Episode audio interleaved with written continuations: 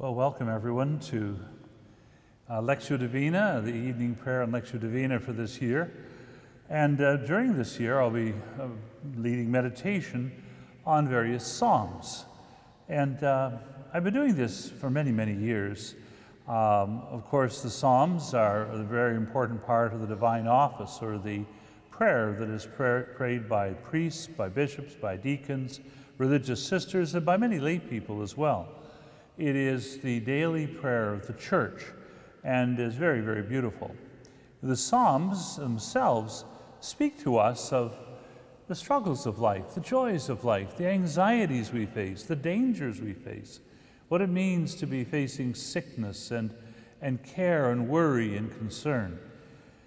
It strikes me that those are always important things to reflect upon. And the Psalms are powerful prayers in times of, of great need but in a very special way, perhaps, is appropriate as we're all facing various uh, struggles and trials in this time of the pandemic, to go to the Psalms, to find in them the way in which we can draw closer to God and the way in which we can navigate through, with God's help, the various storms in which we find ourselves in these days.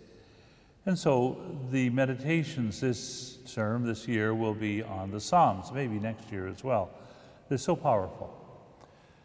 Many years ago, when I was first ordained, I'd, um, my bishop sent me, first of all, put me in a parish for a while to serve the people there, teach in a high school for a while. Then he sent me over to Rome to study at the Pontifical Biblical Institute, where I, I did uh, a licentiate in sacred scripture. And about a year or two after that, when I had only been ordained about five years or so, uh, I was asked by a bishop, uh, the, the, Archbishop of Regina, Saskatchewan, to do a retreat for his priests. And said I to myself, well, what do I know in very short little experience as a priest? What could I offer to these pastors who've been there in Western Canada serving the people for many, many, many years?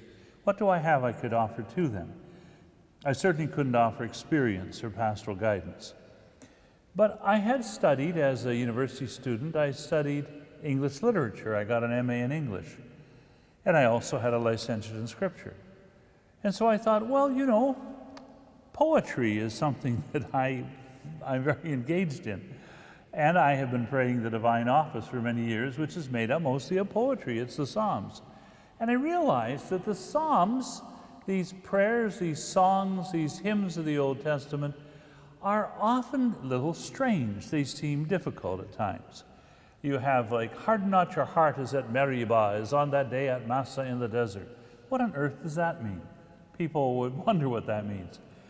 And so, because I realized that people sometimes, especially priests who are promised at their ordination as deacons, to pray the divine office every day for the rest of their lives for the people they serve, that I might be able to help the priests to pray the Psalms of the divine office.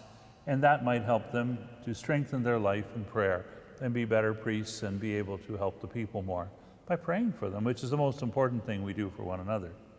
And so, I've been doing that for the last 40 years, all over the place. I built up a little pile of handouts, which I can also make available for everyone. Um, I've been doing it for a long, long time. And I found it a great grace in my own life because when you share something and you go deeper trying to understand something beautiful and important, you help yourself, obviously, as well. So I've been deeply appreciative of that because I myself pray the divine office every single day. And I have been since, uh, well, I've been a priest 47 years. I began, well, I promised to do this when I was a deacon on May the 14th, 1972, when I knelt in front of Bishop Paul Reding in St. Eugene's Parish in Hamilton and was ordained a deacon. I promised to do it for the rest of my life then, and I've really been doing it for many years before. So we'll start with a show and tell. The divine office is this prayer that goes way, way, way back. Many religions have uh, prayers throughout the course of the day. Muslims do that, Jews do that, many different religions do. And the Christian people have done it from the very earliest days. You notice, for example, uh, well, St. Peter on the roof praying midday prayer of the Jewish tradition. Notice the different ways in which The Psalms, which are found in much of the Jewish prayer, found their way into the life of Jesus. In the Garden of Gethsemane, he was praying ad libbing a prayer to the Heavenly Father. But on the cross, he prayed a psalm. And that should teach us about the importance of the Psalms, which are the main content of the divine office. It's sometimes called the liturgy of the hours because it's meant to go through time. It's making time sacred, and our lives are made up of time. That's the fabric of our lives. And so it is, if the, the monks do this uh, in monasteries, I usually go for a retreat when I can get across the border, which I can't these days. I go to the monastery of Genesee, a wonderful Trappist monastery. And there they have the first office of the divine office is at 2.30 in the morning, which is always very bracing and exciting, early, early morning. And that's when they, they pray, they have a hymn, some psalms, a reading from the scriptures, and a reading from the spiritual tradition of the church. This is called, for the rest of us who are not monks, is called the office of readings. And I usually pray it when I first get up. I get up pretty early. I'm an early bird. Ever since I delivered the Globe and Mail as a high school student, I get up quite early, around 5:15 or so. And I go down, make a pot of coffee, which is required for prayer, I think, according to Bishop Sheen. Uh, have a little bowl of cereal. Then I go up and begin my holy hour. And what I do is I start with the office of reading. So it's some Psalms, a reading from Scripture, and a reading from the tradition of the church. Then I pray morning prayer, which is very often prayed by people in church. A hymn, some Psalms, two Psalms, and also some spiritual song that's not in the book of Psalms. There are 150 hymns called the Psalms, but throughout the Old Testament, there are things called canticles, which are basically psalms that are not in the book of Psalms. So they have two psalms, a canticle, a little reading of scripture, a little response. It's just what we did just now, actually, it's evening prayer. And then another canticle every day in the beginning of the day is the Benedictus. Blessed be the Lord, the God of Israel. He has come to his people and set them free. And then a few little prayers, the Our Father, and then a little prayer in the end. If you are a monk, you then do uh, terce, Sext, none, you do the middle, mid morning, midday, mid. The rest of us who are not monks just have what we call, we can do all three midday, midday prayers, but mostly we just do one of them. That's called the midday. They're just a little short psalm or two, a little short reading, and that's it. It's very, very quick. In the evening, people from ancient times have been praying Vespers, and we did just now. It's best when you do it in a community like this. It's wonderful. But if you're not, you, you do it out of the, the, the, the breviary, the book of the divine office. So, as we have just seen, we have prayed that. It's, oh God, come to my assistance, O Lord, make haste to help me. Then a hymn, some psalms, and this time the canticle is from the New Testament. And this, we had one from the book of Revelation, the Apocalypse. A reading, a response, the canticle of Magnificat, which was sung in beautiful Latin. We chanted that as I went around incensing the altar. And then we have some more prayers for the people, the Our Father, a little closing prayer, a blessing, and that's it. So we've just prayed the evening prayer, and we do that uh, every time we have Lectio Divina. The final office, the final hour, is called Compline or night prayer. And it's very short, so short you can memorize it. Uh, there is one for seven days of the week, but some people just memorize the one for Sunday. And uh, it is a little introduction, an examination of conscience, and then a little psalm or two, a little hymn, a psalm, a little brief reading. And the canticle is Now, Lord, dismiss your servant in peace, the canticle of Simeon, a little short prayer. And then we end off the day with a something, a song to Our Lady, as we did the Regina Caeli at the end of evening prayer. That's why at the funeral of a priest, the first, the just before they roll the coffin down the, the aisle, we sing usually the Salve Regina. Hail, Holy Queen, Mother of Mercy, our life, our sweetness, and our hope. And then once you finish the hymn to Our Lady, click out the light, go to bed, put it all in the hands of the Lord. So, this is something monks pray through the night, priests, sisters, deacons, Many lay people pray at different stages. We can take our pick from what is there. Um, you don't need to pray the whole of it. You can pray some of it, a bit of it, a lot of it, whatever. It's beautiful. And I highly recommend it. And so, one of the reasons I'm going to be meditating upon the Psalms is to help people be encouraged to pray the Liturgy of the Hours. Now, where do we find the Liturgy of the Hours? You can all kinds of different ways. And I just give you a little show and tell here. Sometimes it is found you can have four volumes like this. This is three of them, but I have my other ones upstairs my breviary. This is the four of these, and one for each season of the year, and that has everything in it. It's got the office of readings, all the scripture readings, everything. So you have this. This is called the breviary. Then there is a, a little one here that puts all of it together in one book, not four books. All it leaves out is the text of Scripture, but you can get a Bible for that, and the Scripture, the readings of uh, the spiritual writings of the church. But you can find that elsewhere. So this actually gives you the whole thing, except if you have to have a Bible with it. If your eyes are going on you, which I find as I am, this is the breviary I used in the morning. Uh, often it's big print. It's just the same thing. There are four volumes of this. This is the full breviary, but big print. You might want to have a little one for morning prayer and evening prayer and night prayer. Just those parts. Those are the basic parts of the divine office. You get it like this, and if your eyes are a bit weak, you can get it in a bigger print. So this might be useful. There's another breviary there. Um, the breviary I use much of the time is here, actually, because you can get it on uh, your cell phone or your tablet. The two that are most commonly used are iBreviary and Universalis. They're both very good. Uh, I well use them both. And um, it's just very easy. You just flip it on, go like that, and you pray it. And I find the benefit with my eyes is you can make a bigger print. So there you go. This is actually a lot of, I'm afraid most of us priests probably pray the office on our, we don't, it's easier than carrying the books around. But actually, I'm trying to get away from this back to the books because it seems a bit more humane to do it that way. Um, the Psalms that are used, um, and here's prayer during the day. You can put it in your pocket for prayer during the day. There are the translation being used.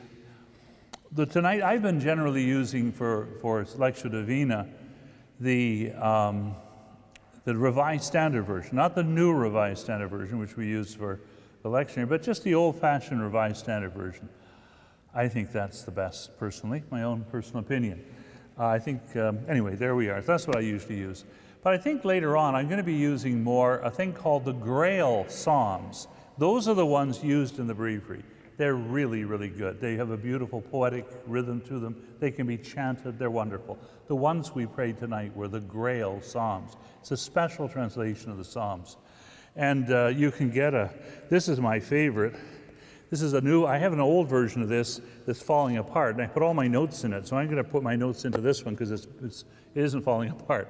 It's just called the Grail Psalms, and I recommend it. This is a little book called The School of Prayer by John Brook, and it, it comments. It's a little spiritual guide to the divine office, and there's a commentary on the Psalms. Okay, so that's my show and tell for the office, and I, I will from there now go on to praying, talking a bit about the Psalms, and then we'll pray Psalm 95. At the beginning, of each day, we pray what's called the invitatory psalm. Uh, and uh, it is the invitation psalm, it's the introductory psalm for the day, and there are different ones that are used. But the one that is used most commonly is Psalm 95. And that's what I'd like to, to pray together this evening Psalm 95. It is so beautiful. It's a perfect psalm to begin the day. It's a bit like Psalm 50 and Psalm 81. They're similar to it, so you might want to look, look them as well. It's just beautiful. Uh, it starts off with worship, praise. And watch as we pray this the titles of God. Always watch and praying the Psalms King, Rock, Shepherd, Creator. Just always watch the flashing the titles of God that show us more and more how we encounter God in our lives. It starts with great joy, and then it's, it starts with an exclamation point, Come ring out our joy to the Lord. Hail the rock who saves us. Let us come before him giving thanks. With songs, let us hail the Lord. Enthusiasm, which we should have. We don't want to be blah. But then why are we enthusiastic in our faith? Because of the fact of God. Our faith is not generated from emotion or enthusiasm. The enthusiasm flows from the fact a mighty God is the Lord, a great king above all gods. In his hands are the depths of the earth, and the heights of the mountains are his. It's the fact of God that's the heart of our life. And all the rejoicing sort of flows from it. The fact of our faith is like the nugget at the front of a comet, and all the bright streaming after it only comes out of that big hard rock at the front. It's got to be there. That's why doctrine is essential. We're not all about how do you feel about things. That comes and goes like the weather. You don't live with that. It's the reality, as, as uh, John Henry Newman said religion without doctrine is like filial love without a father. And so we have, so the center, then you have, uh, mighty God is the Lord, a great King. Then come, ring out our joy. He goes into another enthusiastic burst of praise. Then shifts gears, like that. Oh, that today you would listen to his voice. Harden not your hearts as at Meribah, as on that day at Massa in the desert.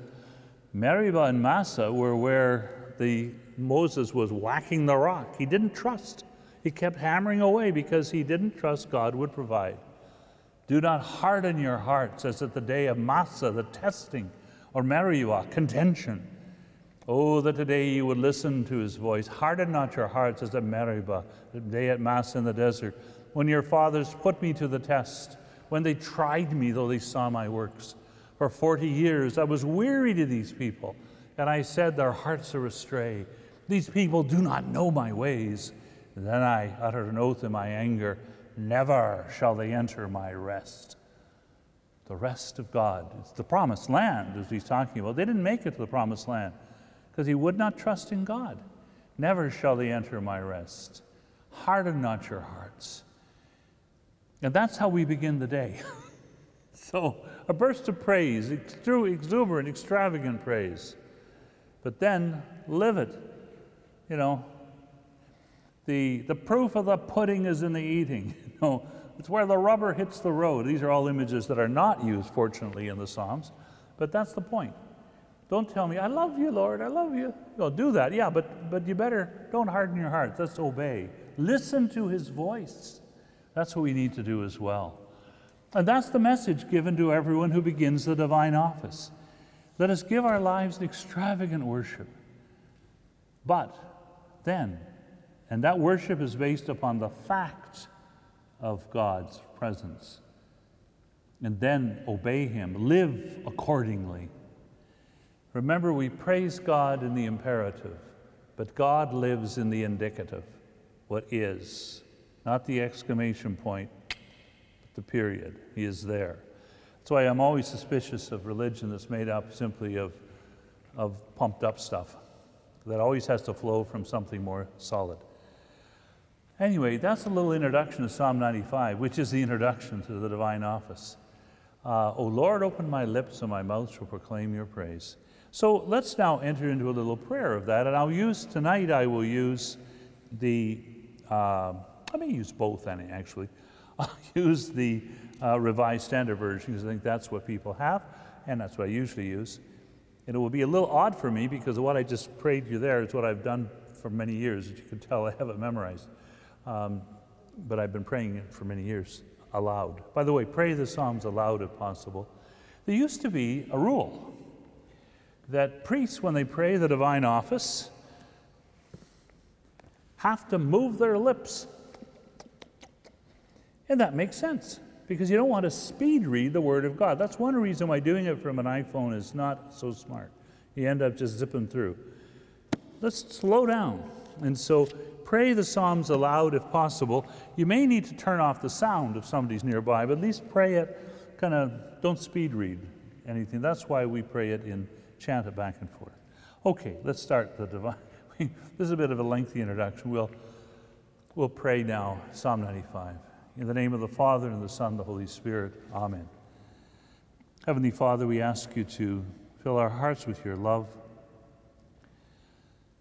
May we open our hearts to you. Forgive us our sins, which are a barrier, which block the pathway to our hearts. Speak, Lord. Your servant is listening.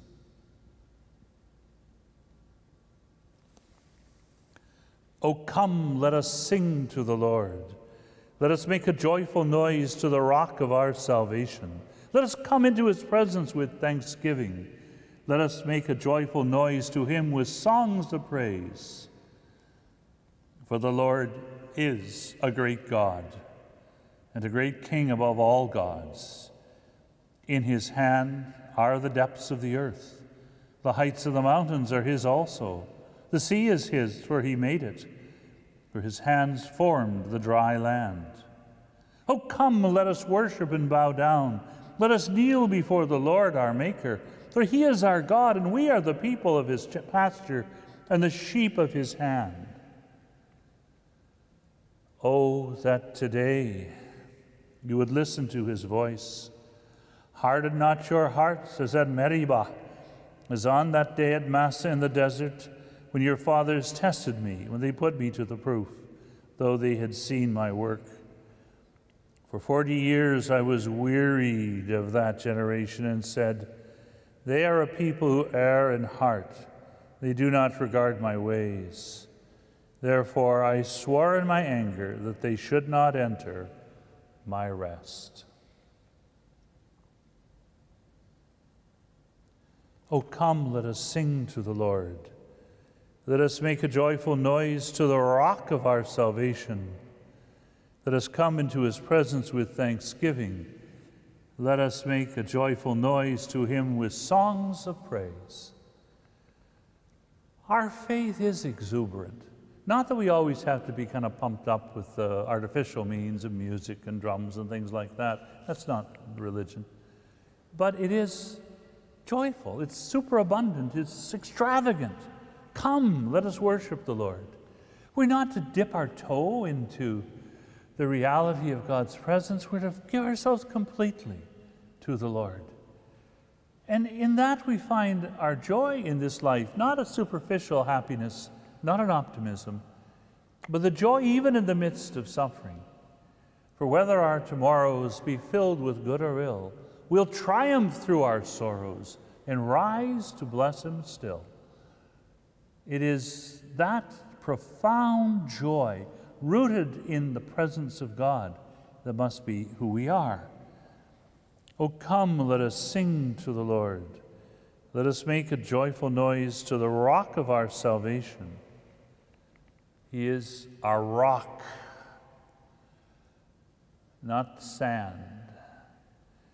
When people try to take religion, take the faith, take the Catholic faith, and dumb it down so that the people will come through the doors, to make God a reflection of the latest opinion poll, it is profoundly foolish.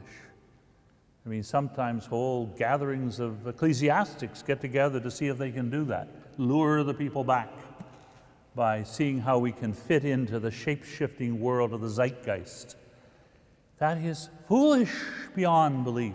It doesn't work, among other things. The church is empty at a faster pace. But it's just not who we are. He is the rock of our salvation. And a house built upon rock will survive, as the Lord says in the Gospel of Matthew. It will, will be there. But a house built upon the zeitgeist, the spirit of the age, the sand, will crash down. Look at all the religions that have gone that way. That must not be the path we follow, but different parts of the church can do that. It's happened over time. The, the gates of hell will not prevail against the church, but they, they sometimes do prevail against the peace of the church when the people abandon the faith. Or when the leadership of the church tries to sort of dumb it down so that it makes it popular. Oh, come, let us sing to the Lord. Let us make a joyful noise to the rock of our salvation. Let's think of that in our own life too. The Lord is our rock, solid. That's what Jesus called Simon rock, rocky. I'm building the church on you. Not jello, rock.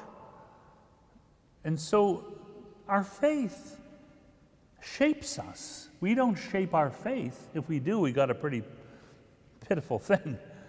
Our, our faith resists our own ego, it shapes us. It is the rock upon which we build our lives. Let's ask the Lord to help us be more trusting in God and more obedient to His will, and not trying to change the faith around to fit ourselves, but to realize God is the rock of our salvation.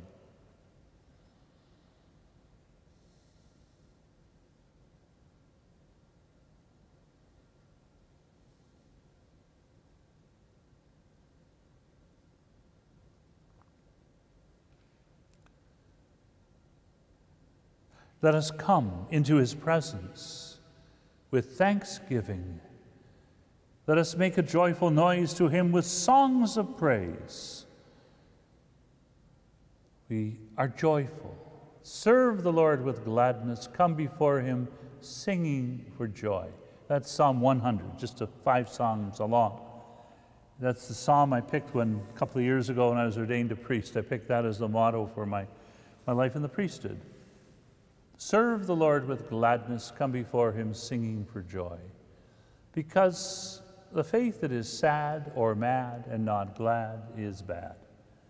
An old priest at the seminary I went to used to say that. He was, I only met him in his coffin. I, my first week in the seminary, he died, and so I was there at his funeral. I was amazed at all the people who showed up for it, and I began to realize he was a very holy man.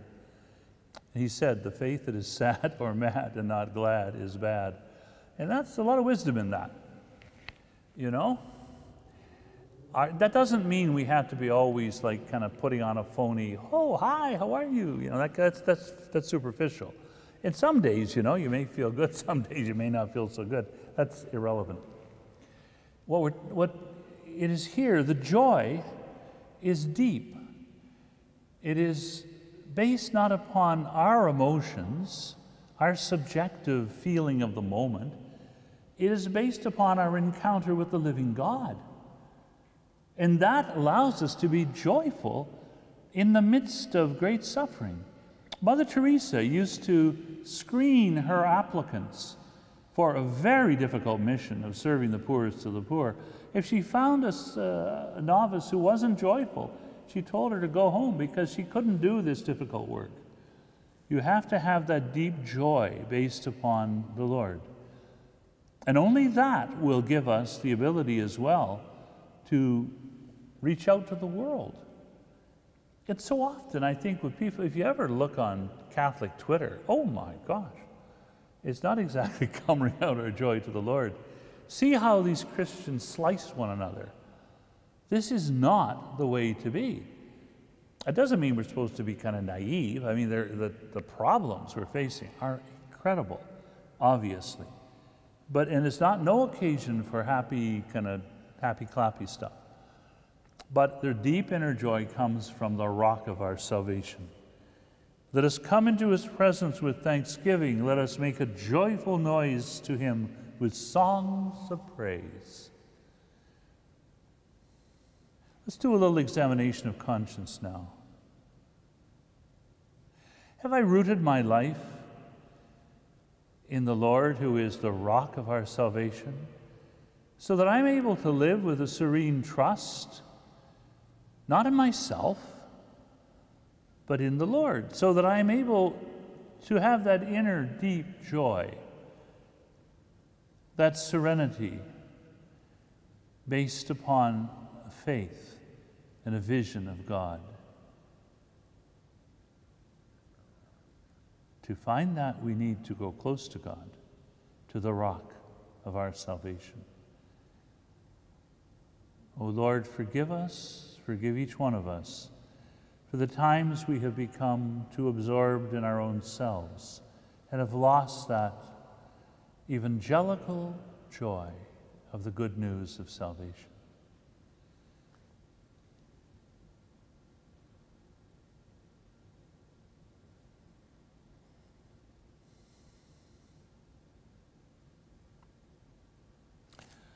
With the world uh, ripped apart by such evil, which is our mission, you know, I think in somewhere in the Lord of the Rings, uh, Frodo bemoans being in this world where Sauron, the great force of evil, is on the move again, and orcs are attacking, and all these horrible things. He wished he had lived in a different time, and I think Gandalf says, "Well, that's probably true, but we're in the time we're in." So, you know, God puts us where He puts us. As my dad used to say, do the best you can with what you got where you are. So this is where God put us, not somewhere else. So we better, here we're here to serve. That's why the divine office is such a help for all of us, not just the priest. Believe me, for all of us. And the Psalms, these are real prayers. There's nothing kind of treacly and gooey about them. So we're making, we're to be joyful. Why? In the midst of horror and the world going to hell in a handbasket, why are we to be joyful? For the Lord is a great God and a great king above all the gods. In his hands are the depths of the earth, the heights of the mountains are his.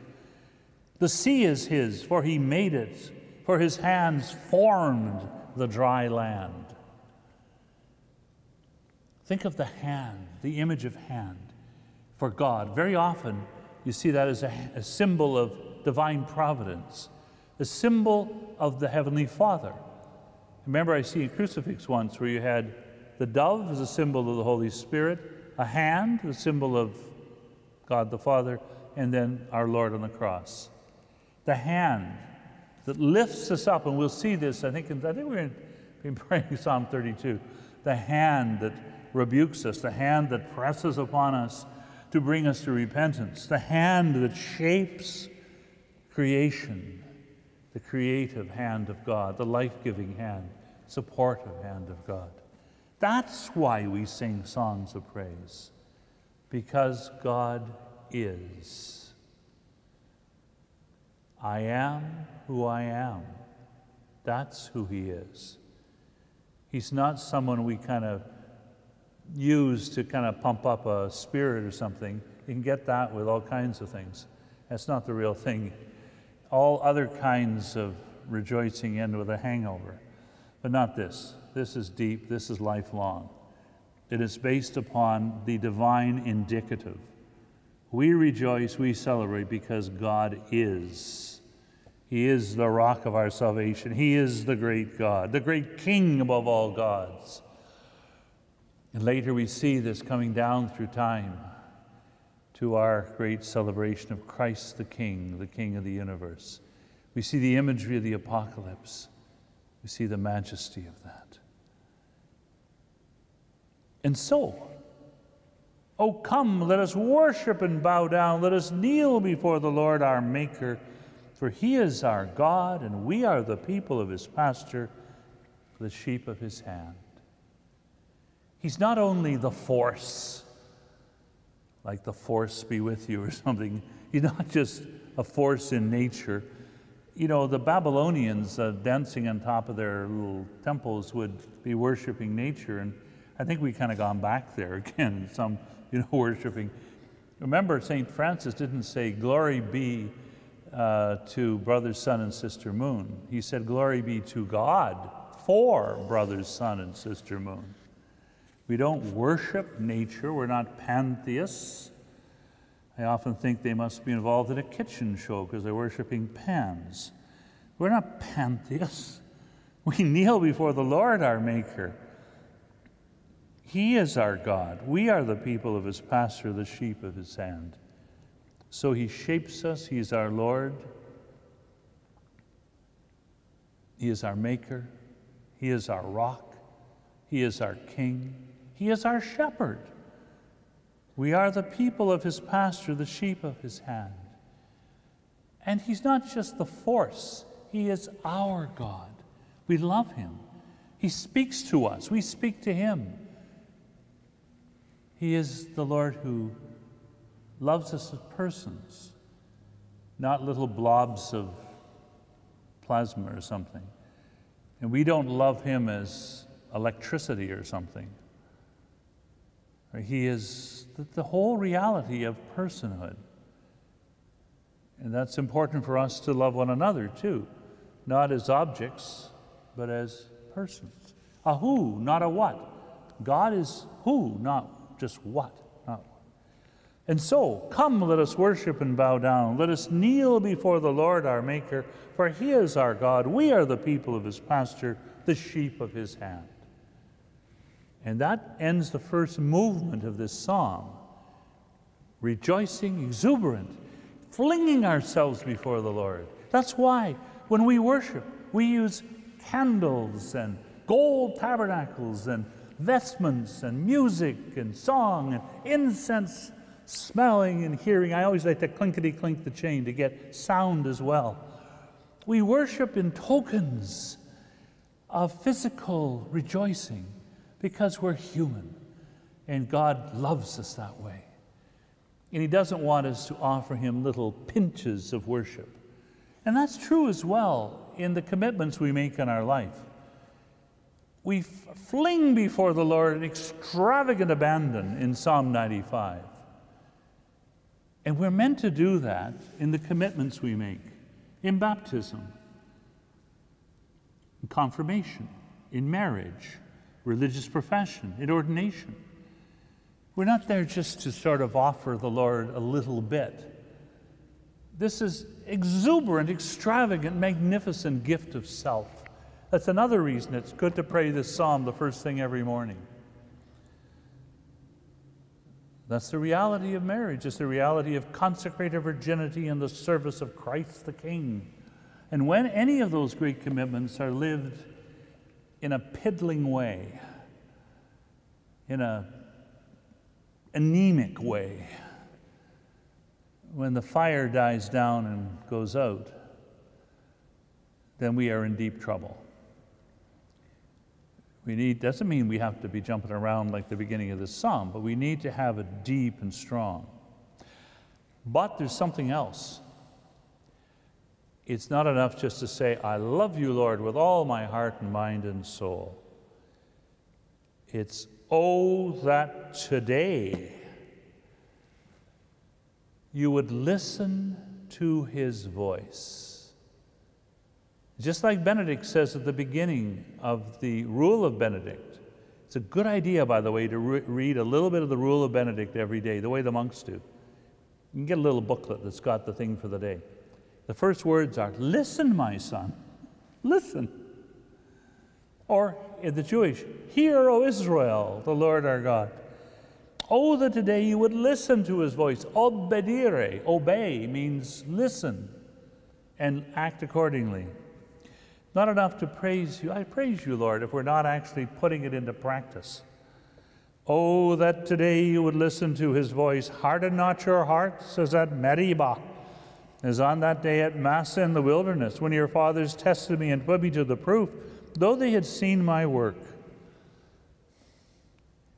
He just said, Hit the rock and the water will come. And Moses didn't trust him. He wanted to make it happen by his own effort, kept whacking away. He didn't trust in God. Don't be like that. As we begin the day, let's put our trust in the Lord. For 40 years I was wearied of that generation. And I said, They are people who err in heart, they do not regard my ways. So sad. In the Old Testament, the, the desert journey, the people there are just wandering and mumbling and grumbling. They are a people, they do not regard my ways. Therefore, I swore in my anger, they shall not enter my rest. We're heading not for rest in the sense of uh, doing nothing. It's the promised land, it's the heavenly city, Jerusalem. Manuha, it's the, it's the paradise, the act of reality. It's paradiso. It's not, uh, you know, be, nothing be more boring than sitting on a cloud twanging a harp. I, nothing against harps, but I think that would, that's not what heaven is. That's not what the rest is. It's that shalom at the heart of God. It is the love that moves the sun and all the stars. That's the rest. And that's what we're called to. Oh, this psalm is so good. And every day we begin the day with this psalm in the divine office. And there are 149 more, plus a whole bunch of canticles. So this is beautiful. So I'll end off with praying the psalm again, but this time I'm going to use the other translation. You'll notice the same psalm, but it's just, this is the one I must admit well, this is the one that's in the breviary. So you'll notice a few differences, but not a lot. And what does this say? To my head, that I may know the Lord. To my heart, that I may love the Lord. To my hands, that I may, oh, that today you would listen to his voice. I may do the right thing.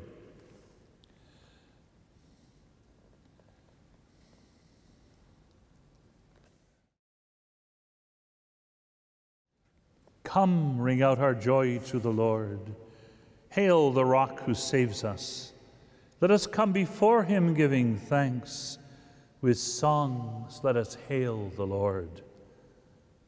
Almighty God is the Lord, a great king above all gods. In his hands are the depths of the earth, the heights of the mountains are his. To him belongs the sea, for he made it, and the dry land shaped by his hands. Come in, let us bow and bend low, let us kneel before the God who made us. For he is our God, and we, the people who belong to his pasture, the flock that is led by his hand. Oh, that today you would listen to his voice.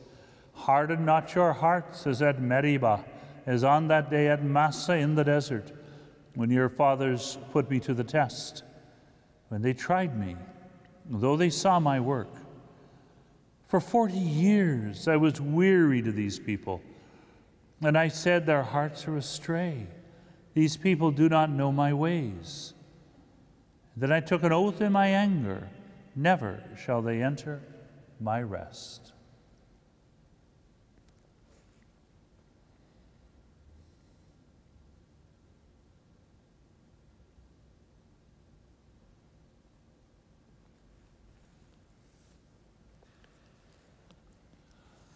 Our Father, who art in heaven, hallowed be thy name. Thy kingdom come, thy will be done on earth as it is in heaven. Give us this day our daily bread, and forgive us our trespasses, as we forgive those who trespass against us. And lead us not into temptation, but deliver us from evil. Amen. Hail Mary, full of grace, the Lord is with thee. Blessed art thou among women, and blessed is the fruit of thy womb, Jesus. Holy Mary, Mother of God, pray for us sinners, now and at the hour of our death. Amen. Glory be to the Father, to the Son, and to the Holy Spirit, as it was in the beginning, is now, and ever shall be, world without end. Amen. In the name of the Father, and of the Son, and the Holy Spirit. Amen.